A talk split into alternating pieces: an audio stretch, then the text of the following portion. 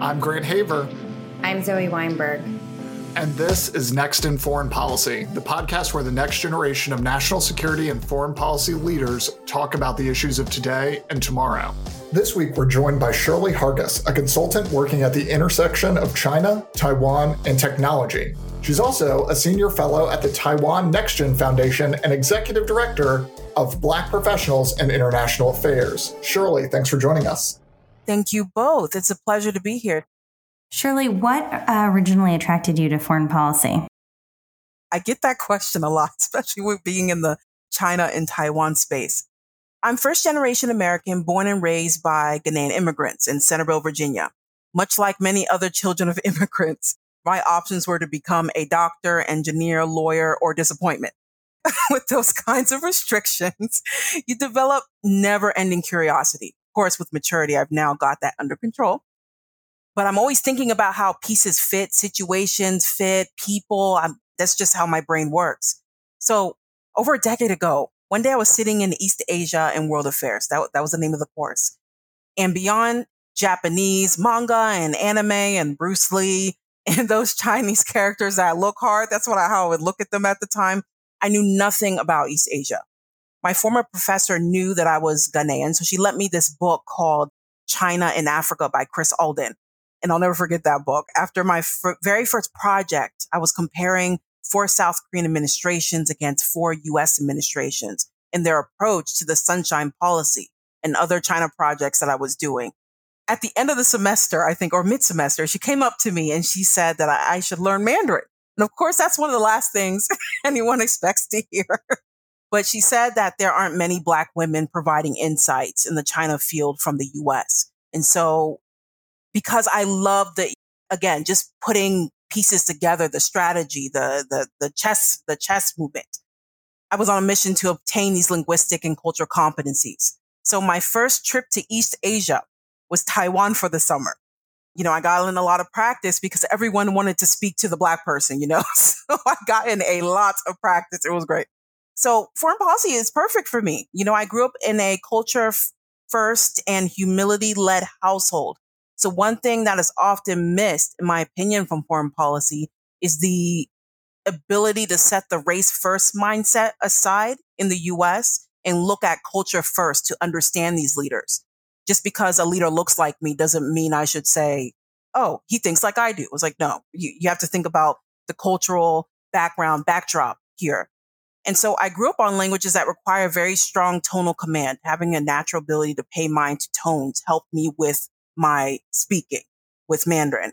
You know, I said the requirement was to be a doctor, lawyer, engineer, disappointment. So, so my mindset growing up was I'll, I'll fulfill my commitments, the violin, the track, etc., so I can draw. So I, I sketch portraits. I was so, you know, I was really sharp eye to detail that I apply in foreign policy, that I apply when I'm just doodling. And I was able to transfer that ability into writing simplified and traditional characters. So folks are like, how can you read those characters? Because of that eye for detail that I've built over so many years, it that helps me.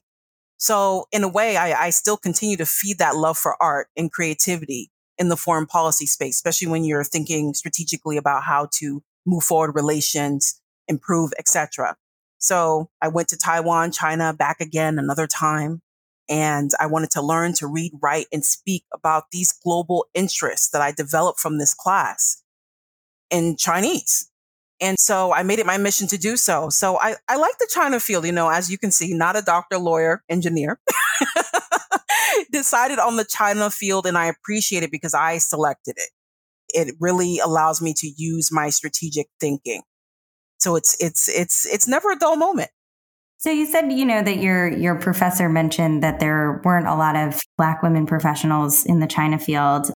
I'd love to hear more about how bringing a different, you know, set of identities and set of perspectives to the table has informed the way that you think about China policy or informed the way that you are able to communicate different views and things like that. Like, like how do, how, how do you think that that has shaped your shaped your experience as a as a member of the foreign policy community? When I think about cross-strait relations, for example, and I want to I, I want to be very mindful when I say this, of course. When I think about the challenges between China and Taiwan and folks saying, when China's saying, you belong to us, and that sort of rhetoric. Because, and this is a very light parallel, very light. I can understand why people feels that you belong to them because of cultural ties, historical ties, that culture first mindset that I'm able to turn on and off. I can understand it. Does it mean that I agree with it? No, but I understand it. And so there are many ways that I'm able to apply that mindset, whether it's cross strait, US China relations, China Africa relations. I find just that this that ability to just always trying to fit and see where the parallels are but also being mindful to the history behind geopolitical relations has been very advantageous for me. Let's dig in a little bit more to the cross strait relations piece.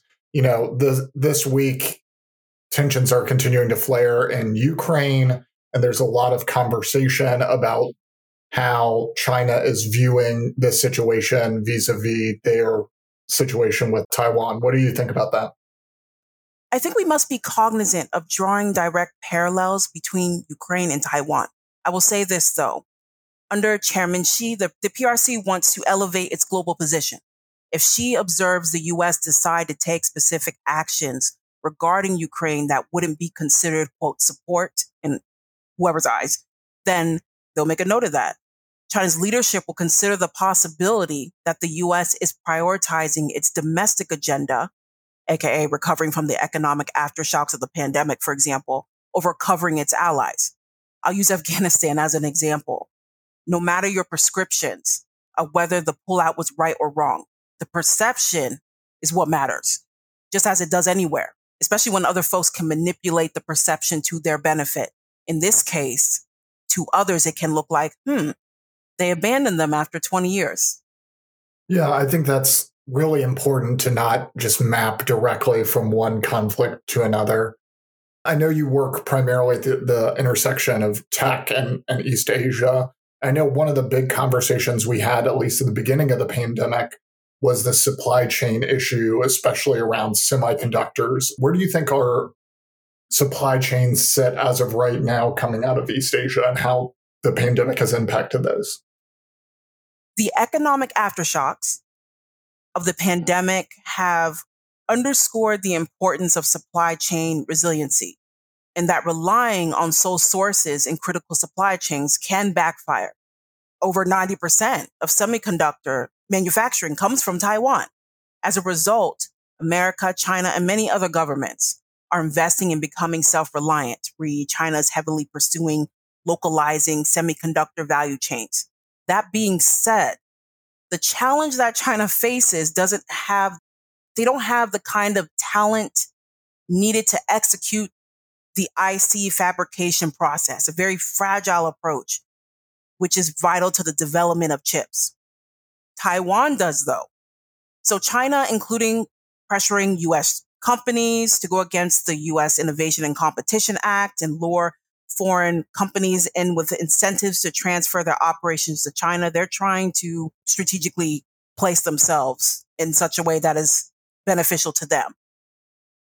This example will help underscore the strategic importance of Taiwan. The Taiwan Strait is a very strategic and vital trade route. So much so that conflict in the Indo-Pacific, that means coming with global implications that will touch many democracies. And so I think that yes, China's unlikely to change rhetoric surrounding wanting to eventually bring Taiwan, as they say, back under Chinese control.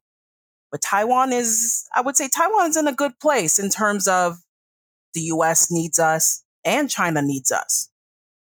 If China were to become increasingly hostile vis a vis Taiwan, how do you think that would play out? Like, are we likely to see actual sort of like kinetic engagement, or is it more likely to look like increasing economic pressure on Taiwan, diplomatic pressure. How will we know if China is ratcheting up the pressure on Taiwan?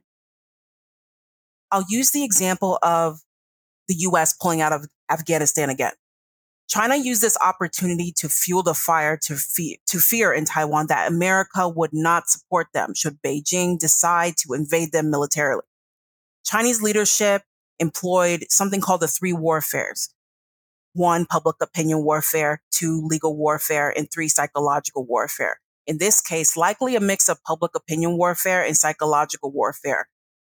One could argue that Taiwan has already been under attack because of these three warfares, the gray zone aspect of this.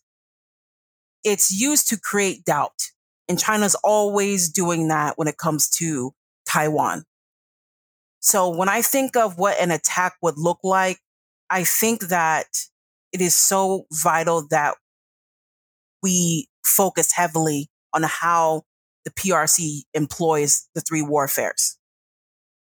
Last week marked the end of the Olympics in China. In the run up to the Olympics, there was all this talk about the diplomatic boycotts. I was very, very strongly in favor of doing a little bit more than diplomatically boycotting. But what do you think the impact was on China of hosting the Olympics and the impact of the diplomatic boycotts and, and how it all came out? Well, it was interesting.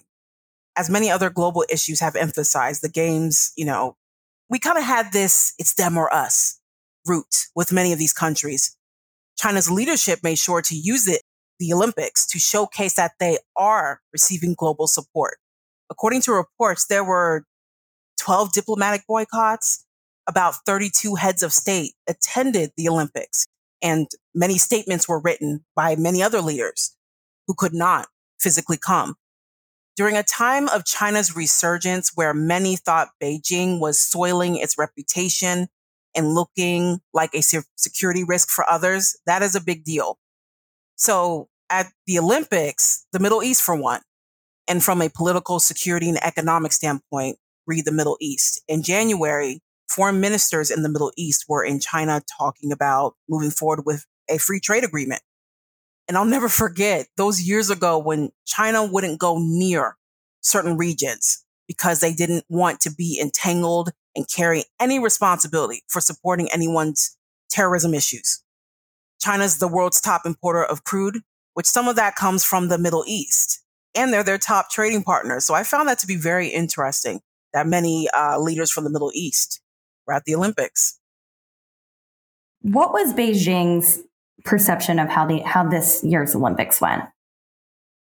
On the way up to the 20th National Party Congress, especially Beijing showcasing all of these leaders from regions coming over to their Olympics despite the diplomatic boycotts. I think Beijing thinks that this is a good position to be in on the way up to the 20th National Party Congress.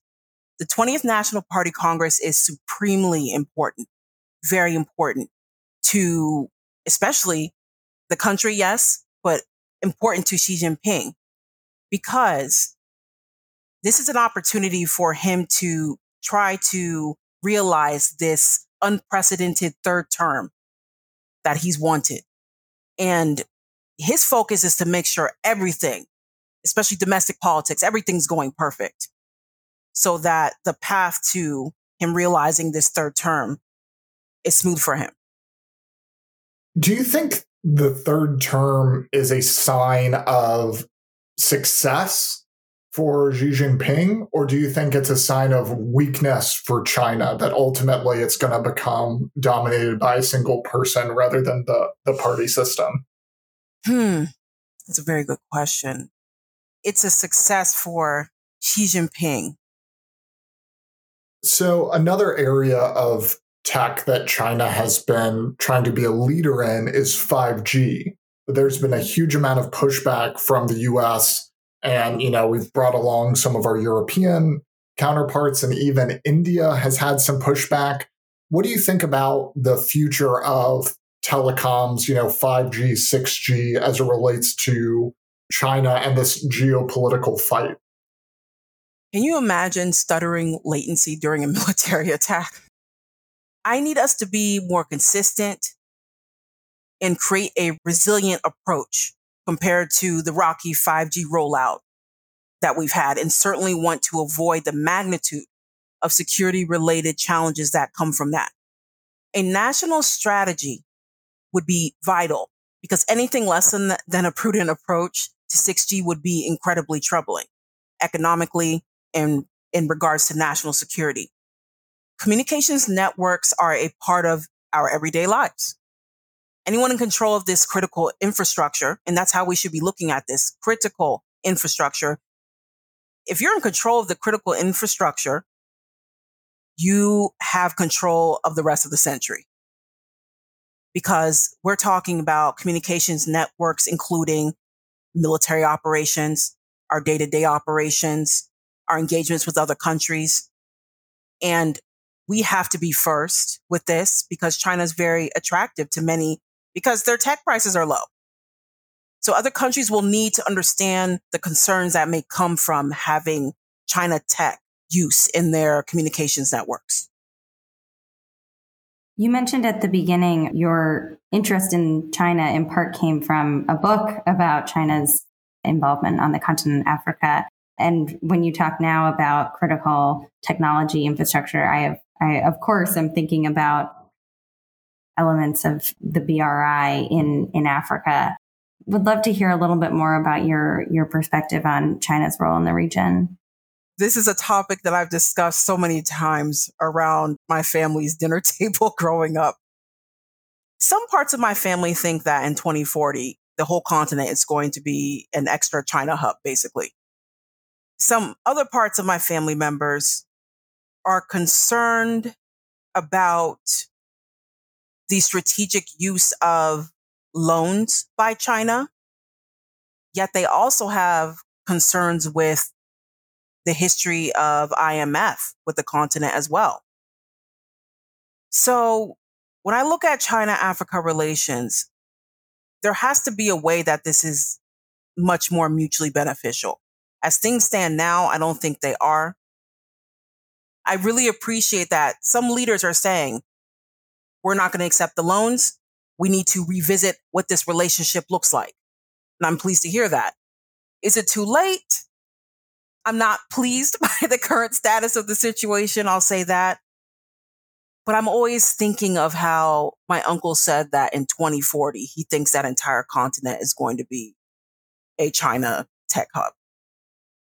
And do you think people like your uncle say that with a certain degree of anxiety, or is it more excitement? Or the way, at least, that you're saying it sounds like there's a sense that this is somewhat inevitable. But curious whether people perceive that as inevitable in a kind of good, this is progress way, or or or less so. I don't think they see it as progress. I think there there's a lot of anxiety behind these comments. Unless there is a way for the relationship to be more mutually beneficial. It's a concern for a lot of folks because what does that mean for Africans on the continent? What does that mean for them? I would say my family is very concerned about that, what that's going to look like. You mentioned how China can basically win a lot of the tech race by underpricing their equipment. Do you think that the US should be aggressively underpricing our stuff and providing cheap loans or grants or things to, to countries in Africa to make sure that they use our equipment? Or do you think it's just like we need to be banging the drum about China is bad, China is this tech is bad, et cetera, et cetera? Do you think we actually have to be price competitive? I think working with our allies will be essential here. I do not think we should just aggressively drop the prices though on our tech. I think we need more R&D investment in human capital and we need to ensure that our partners know what it means to have this China tech in their networks.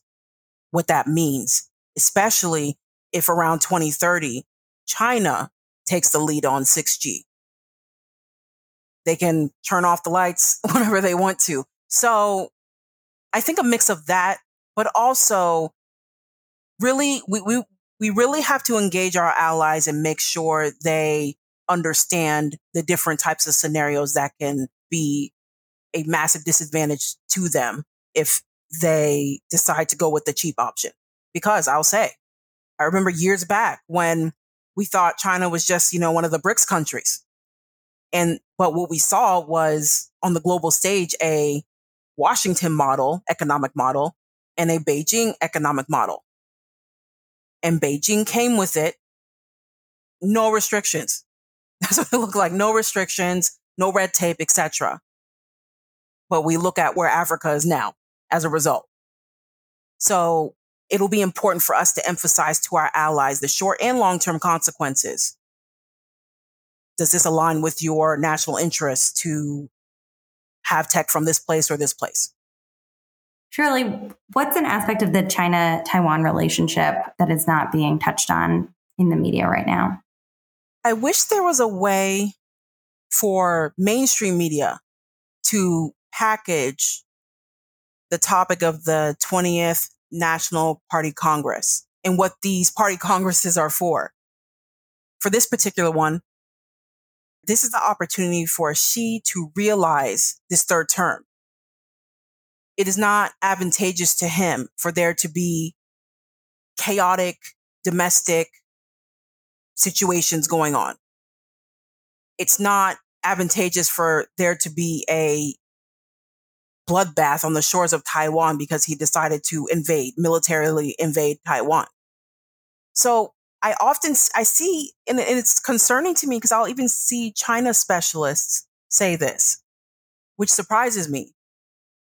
I think that we cannot, we can never dismiss how supremely important the national party congresses are to China's political calendar. And we also have to think about what the economic disadvantages are for China to just take Taiwan. Xi Jinping is very strategic. You won't just get up and do something. So, of course, we have to be intentional about taking the military threat to Taiwan very seriously, of course. But we can't say that Taiwan is going to be invaded every second. The 20th National Party Congress is happening in the latter part of this year, the second part of this year.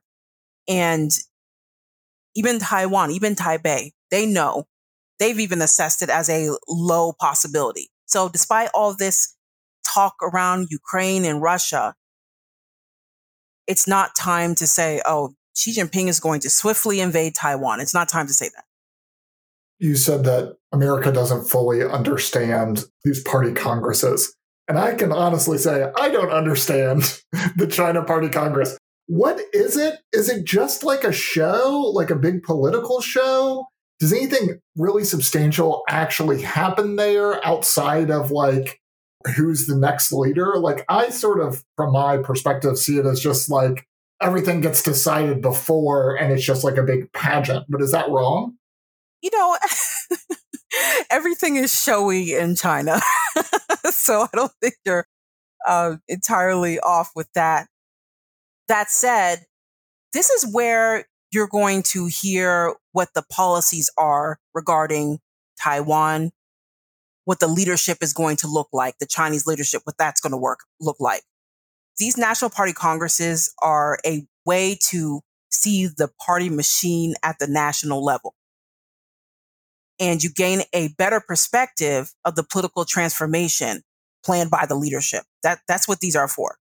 So nothing, nothing chaotic, Xi Jinping wants absolutely nothing chaotic going on on the way to this sort of event of this magnitude where they are rolling out the direction of political transformation planned by the Politburo.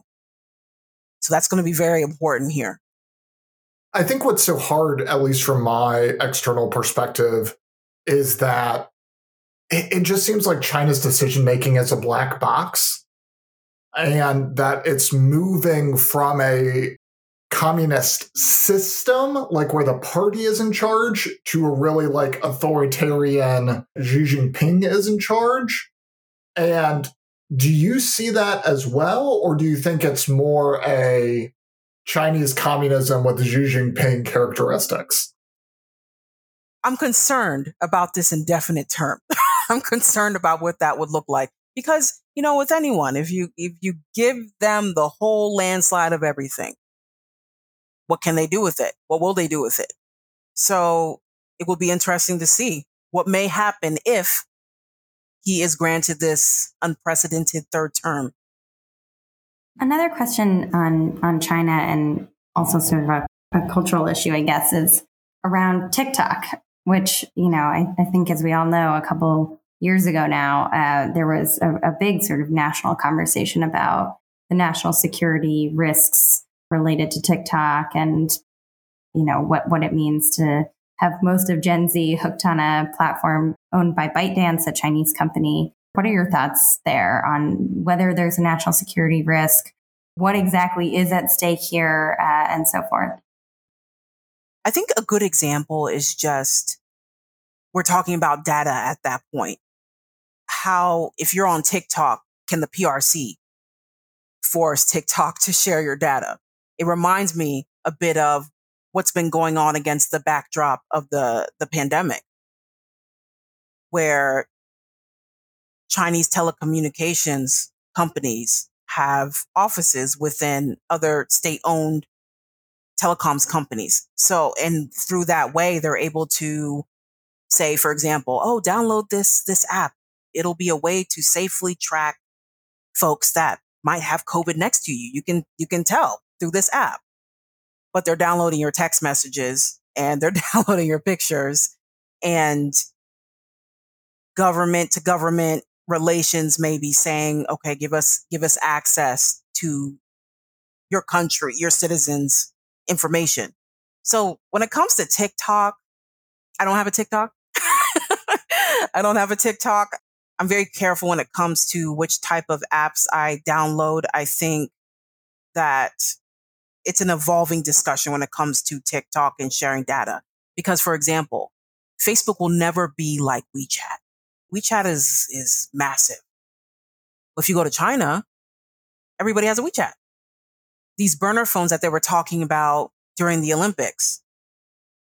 You have a burner phone, but they have this system where I haven't been to China in a while, but from what my friends are telling me, they're saying, oh, everything's electronic now. You don't pull out cash anymore. you can't, not even for a small thing. So what I know a lot of Olympians had to do was pull out their passports and insert information in these tech. So when it comes to TikTok, and especially as this tech age is deepening in every way. I think we just have to be very careful when it comes to tech. And I think it's an evolving discussion about how best to do that. I know under this administration, we are now more focused on cybersecurity threats. And we're trying to get American citizens to understand how these threats beyond America impact their everyday lives. And I think until the administration or whatever leadership that we're in is able to push that understanding in such a way that Americans generally understand how that, how you can be susceptible to attacks depending on the apps that you're using, depending on which websites it's, it, it's from everywhere. I think when we are able to successfully ensure that the American public understands how cybersecurity threats can come to their front door quite easily, then I think everyone will look at apps very differently. With that, let's turn to our final segment of the show where we talk about something cultural or political that we've been following this week. Zoe, why don't you kick us off? So, this past uh, week, I was in Denver attending a conference called ETH Denver, ETH for Ethereum as crypto conference. And everybody was a buzz there over what appeared to be some sort of hack related to OpenSea. OpenSea is a NFT marketplace I would say it, seems like the dust is still settling there. A little bit hard to tell what the scale of it is. It seems to have affected at least a dozen people, over a million dollars worth of NFTs. But I think we'll probably learn more in the, the coming days and weeks. And also a little bit unclear as to where the vulnerability is. It seems like it was a phishing attack, etc.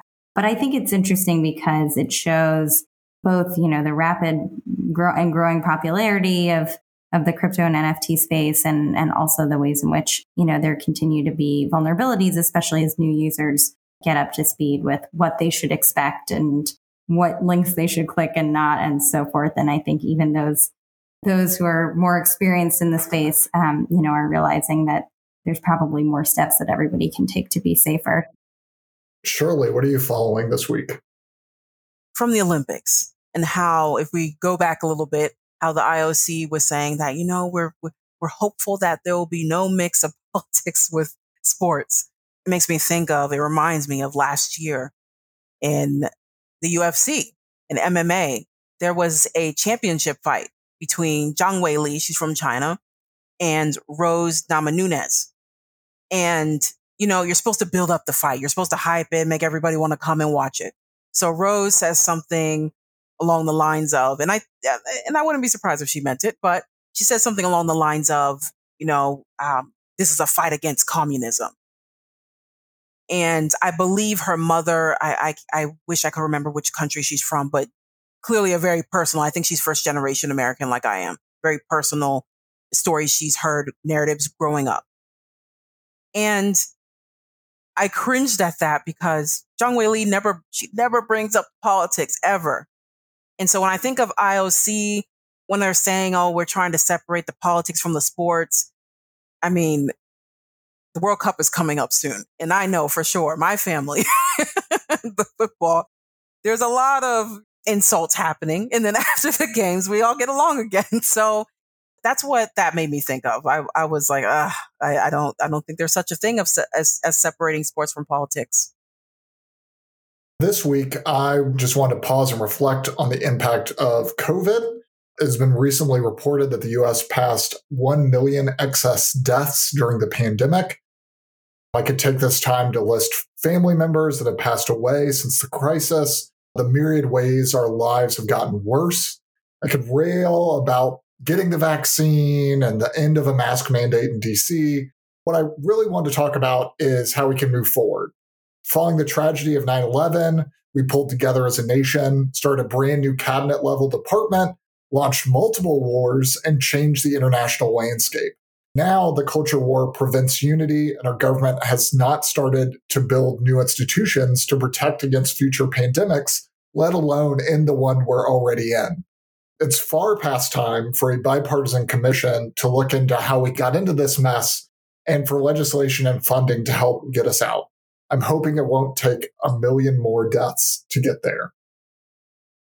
With that, thanks for joining us. Next in Foreign Policy is produced in cooperation with Foreign Policy for America's Next Gen initiative. Please be sure to rate, review, and subscribe so that more people can find our show. You can follow me online at Grant Haver, follow Zoe at Z Weinberg, and follow Shirley at Shirley M. Hargis. If you are a foreign policy professional under 40 and want to be featured on the show, be sure to follow the link in the show notes. This week's episode is brought to you by the handshake deal between Bolsonaro and Vladimir Putin, doubling Russian fertilizer exports to Brazil. Bolsonaro calls it progress. I just think that's a lot of bullshit. Join us in two weeks to hear more about what's next in foreign policy.